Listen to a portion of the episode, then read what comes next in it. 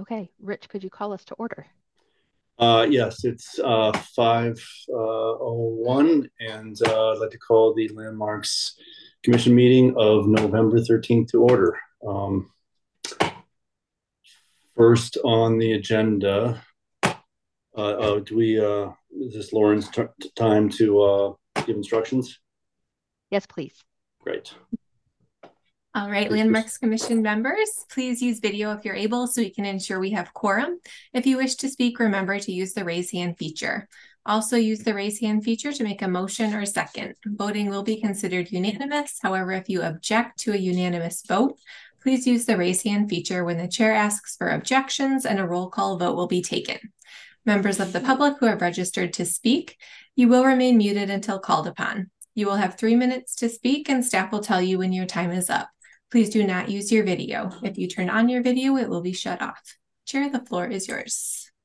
Thank you, Lauren. Uh, First item on the agenda is the public comment period. I don't believe we have anyone registered for public comments.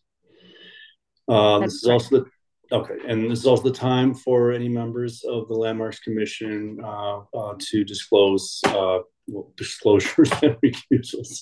Would anybody like to uh, make a recusal or a disclosure? I see none.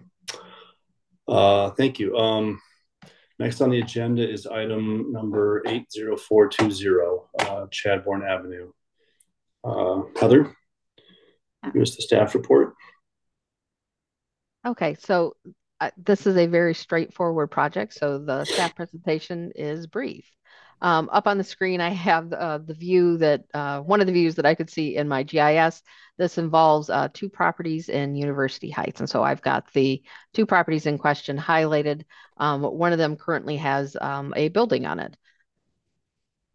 So uh, the proposed work, there's a couple things going on. There are some um, uh, unresolved underlying lot lines. Um, and so uh, this process will take care of that so that the um, lots and the parcels um, match. Right now, they don't. Um, and also, once we uh, resolve those underlying lot lines, uh, the two parcels, which will then be the resulting two lots, um, we're doing a lot line adjustment uh, so that the existing um, historic resource um, then meets uh, zoning requirements in terms of setbacks all the way around. So here we have a view of uh, the certified survey map, uh, the survey that's uh, part of the certified survey map process. Um, and with that, you can see um, the dashed lines here are the two um, underlying lot lines. Um, so there's lot one and there's lot two. This proposal will also adjust the lot lines between lot one and lot two. So lot one will be much larger and lot two will be skinnier.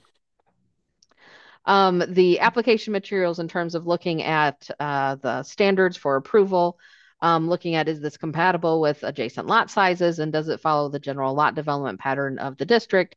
Um, so with that, they went to the 1942 um, um, Sanborn map that shows there is a variety of lot configurations in University Heights. And this lot or this block in particular has a lot of uh, different shapes going on, including there's a lot of variation between there's some larger lots, there's some smaller lots. Um, what they are proposing is um, in keeping with the overall pattern of similar lot sizes, both the large and the small that we're seeing in the district, and also with what we're seeing on that particular block. Um, now, looking at uh, this particular block in University Heights, um, what I have up here, so the green lines are the existing parcel lines, and the blue lines are underlying lot lines that don't necessarily line up with parcels. Um, so the way this looks, um, this block was platted, and then the way that it developed didn't seem to have a whole lot to do in relation to the lot lines that were platted. Um, so we have a lot of unresolved underlying lot lines because as development took shape, it went pretty quickly in a direction that was not the way it was originally platted. Um, so with that though, you see again a variety of lot configurations, some larger, some smaller, and um, what is being proposed um, will be uh, will replicate uh, that appearance that we see elsewhere on the block, including you see um, just opposite. There's one of the, uh, the smaller lots um, that's there on this particular block. So for the standards, Um, this particular standard is written kind of um, uh, in verse here. It says uh, the commission shall approve a, a certificate of appropriateness for uh, land divisions, combinations, and subdivision plats, um, unless, and so this is a, if we find that it's incompatible with adjacent lot sizes, and again, uh, the analysis for what I'm looking at is that it is uh, compatible and in fact replicates the uh, variety of lot sizes for the adjacent lots and that it or fail to maintain the general lot size pattern of the historic district. Neither of these lots are going to be particularly out of character with what we're seeing on the black or what we're seeing elsewhere in the district.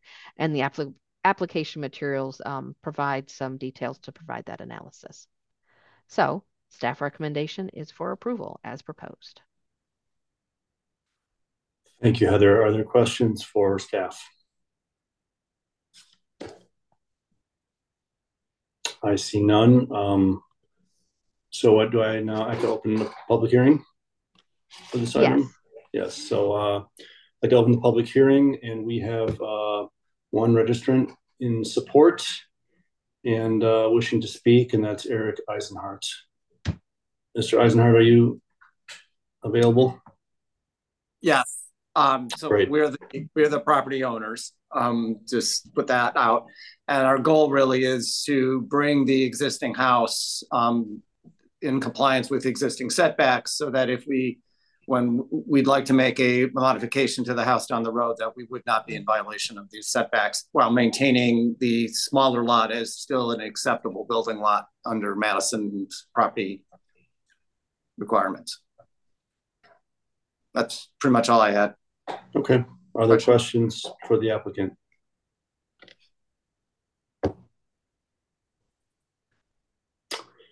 I see none, um, and that being the case, I would entertain a motion.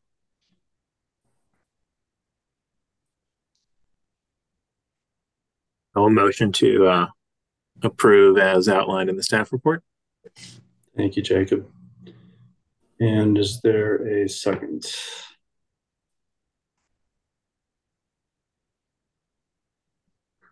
Molly has her hand raised. I will assume that's a second. Thank you. Uh, all those in favor of the motion signify by saying aye. Aye. Or I guess we'll do it the old fashioned way. Any, any opposed? Thank you.